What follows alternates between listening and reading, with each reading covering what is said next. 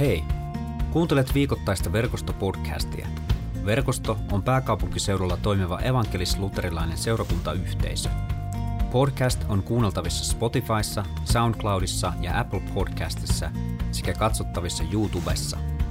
Lisää tietoa verkostosta löydät osoitteesta verkosto.net. Hyviä kuunteluhetkiä. Mutta päivän teksti on tänään hyvinkin tuttu teksti. Tosin se otetaan nyt UT 2020 ja siinä vähän sanat on muuttunut ja nyt jokainen kunnon kristitty on hirvittävän vihainen, kun on sanat menty sotkemaan. Mutta, mutta tuota, toivottavasti se pohja ja se ajatus ja se asia tulee hyvin, hyvin esiin. Mutta Johannes 3, 16-21 on, on tämä teksti. Silloin jokaisella, joka uskoo hänen, on ikuinen elämä. Jumala osoitti rakkautensa maailmalle antamalla ainoan poikansa, jottei kukaan häneen uskova tuhoudu, vaan saa ikuisen elämän. Jumala ei lähettänyt poikansa tuomitsemaan maailmaa, vaan pelastamaan sen. Häneen uskovaa ei tuomita. Jos joku ei usko häneen, hänet on jo tuomittu, koska hän ei uskonut Jumalan ainoan poikaan. Tuomio on tämä, Valo on tullut maailmaan, mutta ihmiset rakastivat enemmän pimeyttä. Heidän tekonsa olivat näitä pahoja. Pahantekijät vihaavat valoa ja välttelevät sitä, ettei heidän tekonsa paljastuisi. Totuuden mukaisesti toimiva sen sijaan hakeutuu valoon, jotta hänen tekonsa tulisivat julki. Nehän on tehty Jumalan avulla. Olepa hyvä, Ilkka. Kiitos Marko. Tämä on nyt tota, kolmas saarna putkeen tai puhe putkeen, kun mä puhun valosta ja pimeästä. ja tota, mä nauratti, kun nämä tekstit, tekstit, mitä mulla on sattunut, niin nämä on liittynyt tähän tematiikkaan. Niin tämä on nyt tämän trilogian niin kolmas osa. Mm. Sitten tota, ja, trilogia. Joo, tämä on trilogia. Jos, täytyy sanoa, mä kuuntelin, kuuntelin tuossa tota, mun, mun nämä kaksi edellistä puhetta, ne oli ihan hyviä. Mm. Että, nopeutettuna kun kuuntelin, mm. niin ei jäänyt ainakaan tota, häiritsemään mikään. Että kuuntelusuositus sieltä podcasteista Mutta löytyy. sä et ole vielä kehittynyt niin, että liikuttuisit omasta puolesta. En ole vielä, joo, joo. Tota, mutta eiköhän sekin näiden vuosien aikana Kyllä vielä, se tulee vielä tuu. tota, mutta korosta nopeutettuna, niin ne kuulosti ihan hyvältä. Tota, lähdetään tämmöisellä pienellä alku, alkutarinalla. Puolisoni Anun kanssa tota, ostimme asunnon tässä hiljattain ja, ja tota, se oli meille sellainen pitkäaikainen haave, että me saadaan asuntoja. Me ollaan etitty semmoista asuntoa, että me päästään pikkusen remppaamaan, laittaa oma, oma, oman näköiseksi. Ja, ja näihin meidän rukouksiin sitten vastattiin kerta heitolla. Me saatiin semmoinen, jos tota, tästä pitäisi asuntoilmoitus tehdä, niin se olisi niin remontoijan unelma. Eli tota, nehän on silloin, silloin niin kuin kaikki on aivan levällään, että joo, ristimerkkiä, ristimerkkiä vaan silloin tehdään. Ja, tota, ja kuitenkin semmoisella pienellä pintarempalla päästään, että ei nyt aivan, aivan katastrofi. Mutta yksi, yksi semmoinen ehkä katastrofi tässä kyseisessä asunnossa, rivitaloasunnossa on takapiha. Ja, ja tota, nyt voitaisiin katsoa semmoinen kuva, kuva tuohon. Sitä, sitä ympäröi semmoinen aivan hirvittävä tuija-aita.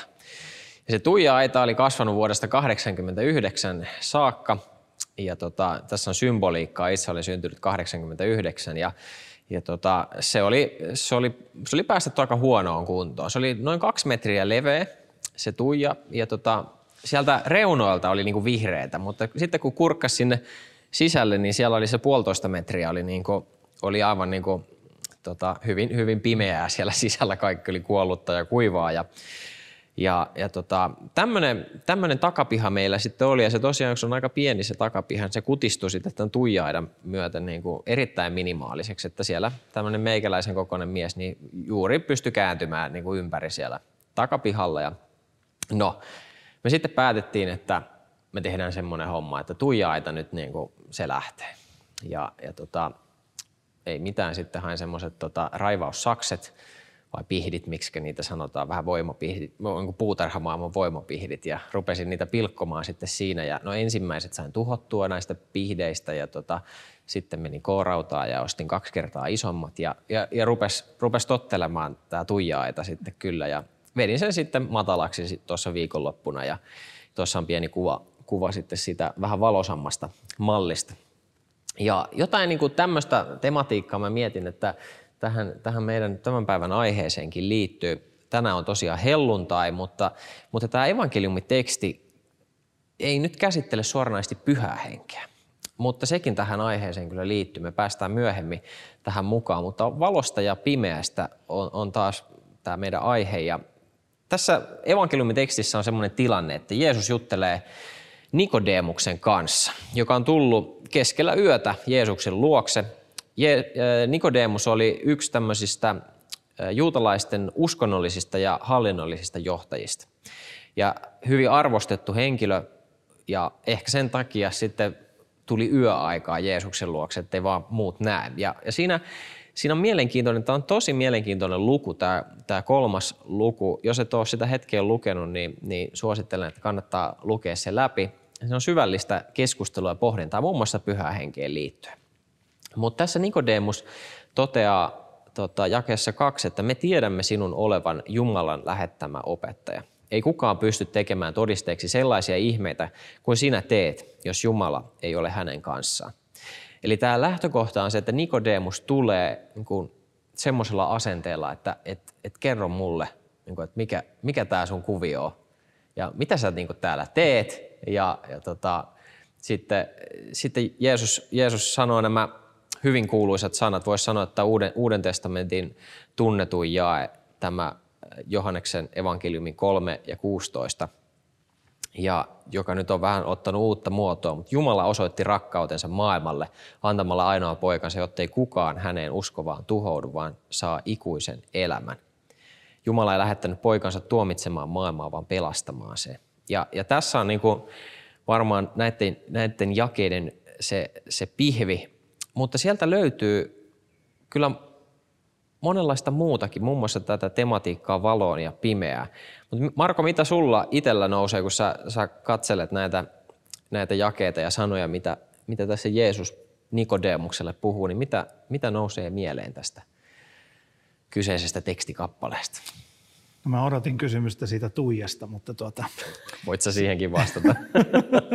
mutta tuota, mutta tuota, joo, mä, mä ajattelen niin kuin koko, ajan, koko ajan, että mitä pyhä henki tekee hmm. kuitenkin helluntain teemassa, että, tuota, että tätä hän, hän tekee, että, että saa meidät uskomaan tähän, tähän poikaan.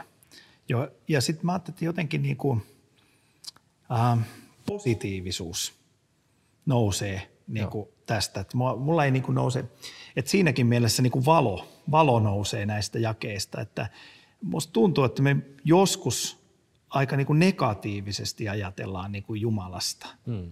Ja, ja tuota, mulle, mulle tästä näistä jakeista nousee semmoinen positiivinen, että Jumala niin kuin tuli pelastamaan, ei tuhoamaan. Hmm. Hmm. Ja Jumala tuli rakastamaan, ei vihaamaan. Että tuota, tämä niin kuin nousee niin kuin en, ensi, ensisijaisesti, ja sitä me ollaan tietysti monesti yritetty tässä niin kuin nostaa esiin monissa puheissa, mutta, mutta se on jotenkin niin kuin tässäkin niin kuin semmoinen highlights, että Joo. tuota – tämä toivo Joo. ja valo. Joo.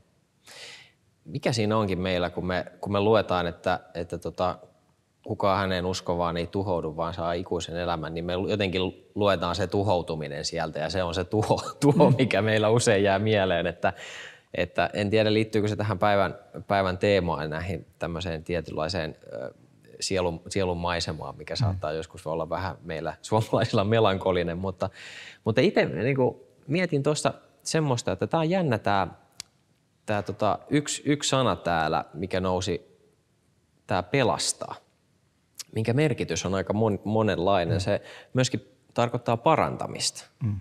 Ja mä ajattelin, että pyhä henki on, se mitä pyhä henki meissä voi tehdä, se on parantaa mm. jotain siellä meidän sisällä. Ja, ja tota, se oli yksi semmoinen asia. Mutta sitten syystä tai toisesta niin tämä, tämä valo, valon ja pimeän tota, tämä tämmöinen kamppailu, mikä, mikä tästä nousee, niin, niin, niin se, sai, se saa tässä uudessa käännöksessä mun mielestä niin kuin arvoisensa korostuksen, kun tässä puhutaan siitä, että Jumala rakasti maailmaa. Ja sitten puhutaan siitä, että mutta ihminen rakasti pimeyttä. Mm.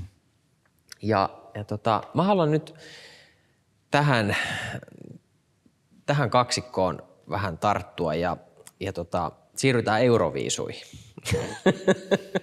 Nyt on varmaan moni, moni on seurannut Euroviisuja tässä viikonloppuna ja sulla saattaa olla monenlaisia ajatuksia Suomenkin Euroviisu tota, edustajasta ja muistutetaan niitä, jotka ei tiedä, että, että Suomi tuli kuudenneksi. Tämä yhtye Blind Channel lauloi kappaleen sattumoisin nimeltä Dark Side, eli pimeä puoli.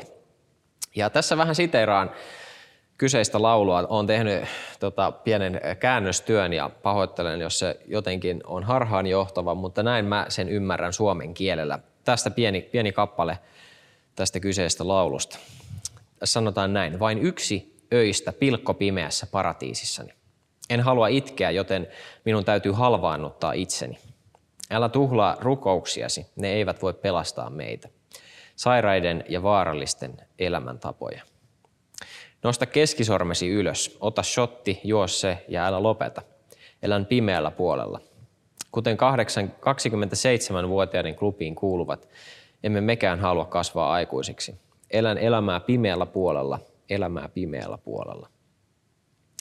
Tämän laulun tekijät kertovat, että, että tämän koronan myötä, kun maailma meni kiinni, niin, niin he halusivat purkaa kaiken turhautumisensa tähän lauluun. Ja, ja mä luulen, että monien kohdalla, ja täällä, tässä on tietynlaista samaistumispintaa. On sitä, sitä kokemusta, että, että on aika pimeää. Ja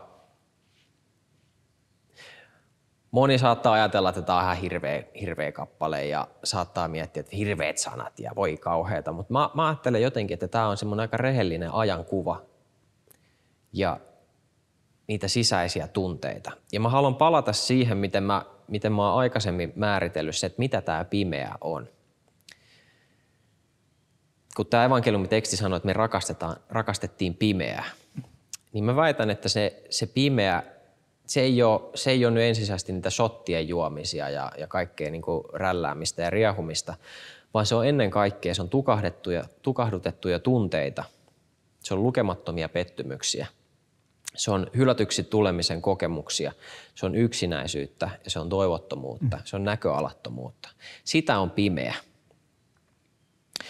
Eli tämä pimeys, mistä tässä laulussakin puhutaan, niin se on olotila. Se on eri asia kuin se, ne pimeyden teot, joita, joita me ehkä niin kuin intuitiivisesti, niin kuin mihin me liitetään, että pimeys on sitä, kun tekee jotakin hirvittävää niitä tekoja, jotka rikkoo meitä itseämme ja rikkoo ihmisiä meidän ympärillä. Mutta mä tein näiden välillä niin eron. No mitä sä ajattelet Marko siitä, että miksi on niin, että me rakastetaan pimeyttä? No taas hyvä, hyvä gradun tekijälle sanoa, että sanotaan aina, että älä lähde Rooman valtakunnasta lähtien selvittämään graduasi, mutta tuota – mutta tuota, täytyy mennä nyt ihan sinne alkuleirille, että kyllähän se on semmoinen ihmisen, ää, ehkä se on semmoinen suuruuden kaipuu, semmoinen niin kuin vallan kaipuu, mikä ihmisessä on tai halu valtaan. Ja jos ajatellaan niin kuin sitä syntiin lankeemusta, että ihminen, ihminen halusi niin kuin äh, tietää kaiken, ymmärtää kaiken ja, ja tuota, ajatteli, että Jumala on jotenkin esteenä sille – ja sen kautta luisu, luisu siihen, niin kuin, että se yhteys katkesi. Ja, ja niin kuin, että se yhteyden katkeaminen on syy siihen olotilaan, missä me ollaan niin kuin pohjimmiltaan. Ja, ja semmoinen pelko, pelko, että ihmisessä on varmaan niin kuin syvimmillään semmoinen pelko, että mut tullaan, mä tulen nähdyksi tai mut nähdään niin kuin täysin auki olevana – että, että mä voisin vaikka ajatella, että jos sä Ilkka tietäisit kaiken minusta, niin, niin mä, mä en voi, voisi olla tässä näin. Mm, mm.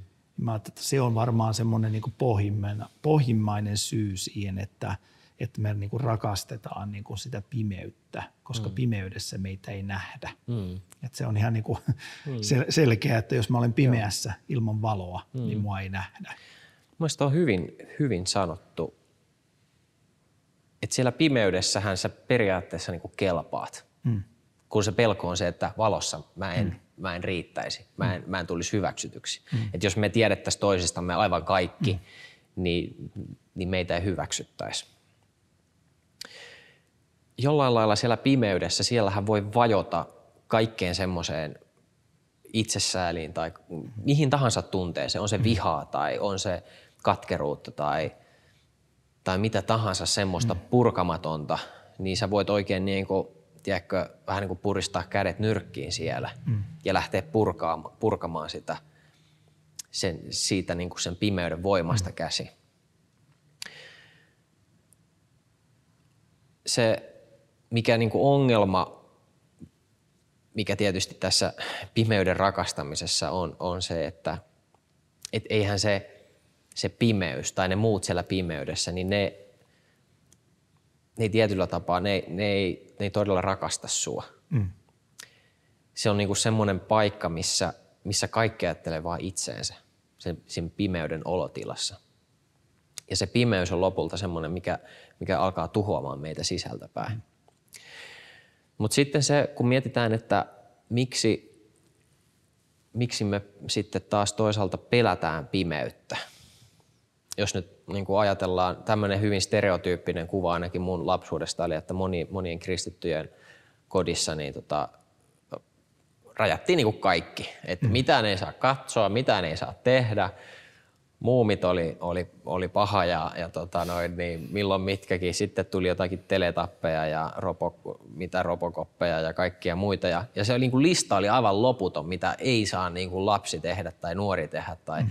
Tai sitten aikuiset ei saa tehdä ja olla mukana, ettei vaan sitten jotain tapahdu. Mm. Ja, ja tota, me yhdistetään tietyllä tapaa se, mitä me nähdään ympärillä, se pimeys, ja sitten me yhdistetään pimeyden teot. Ja me pelätään sitä, tai näin mä tulkitsen, me pelätään sitä, että, että sitten luisuu sinne tekemään niitä kaikkia pahoja mm. asioita. Mm. Ja, ja ainoa, millä me voidaan niin pitää, tai näin me ajatellaan, että ainoa, millä me voidaan pitää itsemme ja lähimmäisemme turvassa, on rakentaa niitä aitoja meidän ympärille, ettei vaan ne pahat vaikutteet, että kun Euroviisuissa on, on tota tämmöinen bändi, niin äkkiä vaan telkkari kiinni ja, ja tota, ei, ei katsota tällaista, koska tämä on niin mm. pahaa. Tässä on jotain tosi pahaa. Ja mä tietyllä tapaa niin ymmärrän sen ja mä, oon, mä pitkään tietyllä tapaa elin myöskin sitä elämää. Niin kuin ihan omaehtoisesti valitsin elää niin, että, että mä erotan itseni kaikesta semmoisesta, minkä mä tulkitsen jotenkin pimeäksi tai pahaksi. Mutta mä näen siinä yhden ongelman – mä näen siinä sen ongelman, että, että silloin, silloin kun me tehdään se, se järkyttävän paksu sähköaita tai tuija-aita, mikä se ikinä onkaan, millä me rajataan itsemme tästä ympäröivästä todellisuudesta, niin me nähdään sitä, että, että sitä pimeyttä alkaa nousee meille sisältä. Ja mä jälleen korostan ja palaan siihen, että mitä se pimeys on. Pimeys on ennen kaikkea tukahdotettuja tunteita, mitä pettymyksiä, hylätyksi tulemisen kokemuksia, sitä yksinäisyyttä ja toivottomuutta – ja, ja sellainen kokemus, että, että sut on niin kuin kahlittu, niin se nostaa sitä. Mm. Vaikka sut olisi kahlittu seurakuntaan tai johonkin hyviin asioihin, kristilliseen elämäntapaan. Jos on kahli, kahlitsemista, niin se ei ole vapautta. Mm. Ja sä oot Marko usein sanonut sitä, että niin kuin siteeraat sitä raamatun kohtaa, että vapauteen Kristus meidät vapautti. Mm. Ja mä ajattelen, että, että se on nimenomaan just sitä, että meidän ei tulisi pelätä sitä pimeyttä meidän ympärillä, koska Kristus on meidät vapauttanut. Ja tässäkin evankeliumikohdassa se pointti on siinä, että, että, että Jumala rakasti maailmaa niin paljon, että hän antoi poikansa, ettei yksikään, joka hänen uskoisi, ettei hukkuisi tai joutuisi kadotukseen. Ja se, että Jumala ei tuominnut hän ei ole tuominnut meitä, vaan hän on halunnut pelastaa meidät. Meidän omat teot ja meidän oma, oma kaikki se, mi, mihin me eksytään välillä sinne pimeään, kyllä, kyllä me niin kuin osataan itsemme tuomita ja, ja tiedetään tasan tarkkaan, kuinka huonoja me ollaan. Mutta meidän ei tarvi sukeltaa sinne. Meidän ei tarvi upota sinne. Meidän ei tarvi rajata itseemme kaikesta tässä meidän ympärillä olevasta pois. Mun mielestä on aivan eri asia se, että, että että tyrkyttää pimeää, kun yrittää kitkeä kaikki se pimeys pois. Yksi pointti on siinäkin, että mitä enemmän me pystytään tämmöisiä rajaavia sähköaitoja tai tuija-aitoja, niin sitä vaikeammaksi me tehdään se, että, että on vaikea tulla sieltä toiselta puolelta sinne valon puolelle. Mm. Ja sen takia mä ajattelen, että ne tuija-aidat pitää vetää alas. Mm. Ne pitää repiä sieltä, sieltä pois ja meidän pitää uskaltaa luottaa siihen, että mitä Jumala tekee. Että hän ei tuomitse, vaan hän, hän rakastaa ja hän tahtoo pelastaa ihan meistä jokaisen. Ja sinä hyvä kuulija, joka nyt kuuntelet tätä tai katsot tätä nyt suorana tai, tai jälkitallenteena, niin mä, mä haastan sua siihen, että, että ota sä ne sun omat raivaussakset esiin ja uskalla leikata alas niitä semmoisia raja-aitoja, joita, joita sä oot rakentanut sun elämään. Kuitenkin tee niin, että et, et suojelet itseäsi ja, ja meet, sen, meet, meet sillä tavalla eteenpäin, mikä, mikä susta hyvä, hyvästä tuntuu. Mä en ehdon tahdon halua tyrkyttää sua, että lähde, lähde johonkin maailmaan, mistä sä oot vaikka palannut, mistä sä oot tietyllä tapaa pelastunut. Mutta, mutta älä pelkää sitä, mitä sun ympärillä tapahtuu, vaan uskalla astua pyhän hengen voimassa siihen maailmaan, mihin, mihin Jumala sua lähettää, mihin hän sua kutsuu. Mä ajattelen, että, että kun helluntaina pyhä henki laskettiin meihin ja siitä, siitä Uusi testamentti meille puhuu, niin me saatiin voima ja me ollaan saatu rohkeuden henki, se ei ole pelon henki. Ja se, että meillä on rohkeus kulkea Jeesuksen kanssa siinä todellisuudessa, missä me eletään, enemmänkin purkaa niitä raja-aitoja kuin, kuin nostaa niitä ylös, niin se on se meidän kutsumus. Ja monesti kun, kun tota, on jotain lääkemainoksia, niin siellä puhutaan siitä, että vaikuttava aine on se ja se. Niin, niin meidän tapauksessa se, mitä Jeesus on tehnyt meidän puolesta, niin se, siinä vaikuttava aine on pyhä henki. Ja mä haastan sua luottamaan siihen, että, että se sama henki, joka laskettiin helluntaina, se on laskettu suhun. Ja, ja silloin kun susta tuntuu, että, että on, on, on hetkiä, että se, se on vähän niin kuin vähenemään päin, niin, niin etsi se sun oma tapa kohdata Jumalaa ja kutsua se, se vanha, sen vanhan rukouksen mukaisesti, että tule pyhä henki. Miten mä sen teen? On se, että mä laitan vaikka ylistysmusiikin päälle ja mä alan, mä alan laulaan siinä mukana tai mä alan rukoilemaan sen mukana. Mä alan kertoa Jumalalle niitä mun tukahdutettuja tunteita ja mä huomaan, että mun sisällä alkaa jotain niin kuin virtaamaan. Ja, ja johonkin tällaiseen mä sua haastan, että jos susta tuntuu, että sä oot tukahduttanut jotain sisällä – niin, niin kohtaa Jumalaa. Kohtaa vaikka näissä ylistysmusiikin parissa tai jo, mikä on se sun tapa. Ja etsi joku luotettava ihminen, jolle sä voit jakaa sitä sun pimeyttä, jonka kanssa voit rukoilla yhdessä. Jos sulla ketään semmoista ihmistä sun vieressä, niin muista, että meihin vaikka verkoston työntekijöihin, meihin voi ottaa yhteyttä. Nyt rukoillaan ja, ja tunnustetaan meidän synnit ja kaikki se pimeä, mitä me sisällämme kannetaan. Kiitos Jeesus, että sä olet kantanut ristille kaiken pimeän, kaiken häpeän ja kaiken, mikä meitä syyttää meidän virheistä, meidän menneisyydestä, meidän siitä olosuhteesta, missä me ollaan. Kiitos Jeesus, että sä oot vapauttanut meidät kaikesta pimeän kahleista. Me tunnustetaan se, että, että me ollaan monin tapoin riittämättömiä, me ollaan monin tapoin, tavoin eksyksissä. Mutta Jeesus, me me halutaan tulla valoon. Me halutaan tulla valoon niiden meidän tunteiden ja ajatusten kanssa ja olla rehellisiä itsellemme ja sulle. Ja pyytää sitä Jeesus, että anna anteeksi kaikki se väärä, mitä meidän elämässä tälläkin hetkellä on. Kiitos, että sä et ole tullut tuomitsemaan meitä, vaan pelastamaan meidät. Me saadaan turvata yksin ainoastaan suhun. Me rukoillaan sitä, että tule pyhä henki. Täytä meidät ilolla ja toivolla – Täytä meidät valolla. Täytä, täytä meidät rauhalla. Rukoillaan pyhä henki, että anna meille rohkeutta kaataa raja-aitoja ennemmin kuin nostaa niitä ylös. Ja anna meille rohkeutta kohdata erilaisia ihmisiä, niitä ihmisiä, joita me ajatellaan olevan pimeässä, mutta joiden tarinaa me ei tunneta. Anna meille rohkeutta rakastaa ja anna meille rohkeutta kertoa Jeesus susta ja siitä, että, että, että sä haluat pelastaa. Sä et tuomitse, vaan sä haluat pelastaa. Sä pelastat jokaisen, joka suhun uskoo. Jumalan palvelijana haluan julistaa itselleni ja sinulle synnin päästön isän ja pojan ja pyhän hengen nimeen. Amen. Kiitos kun kuuntelit verkostopodcastia. Seuraa verkostoa somessa ja osallistu verkoston online Jumalan palvelukseen. Suorana sunnuntaisin kello 17.00 osoitteessa verkosto.net.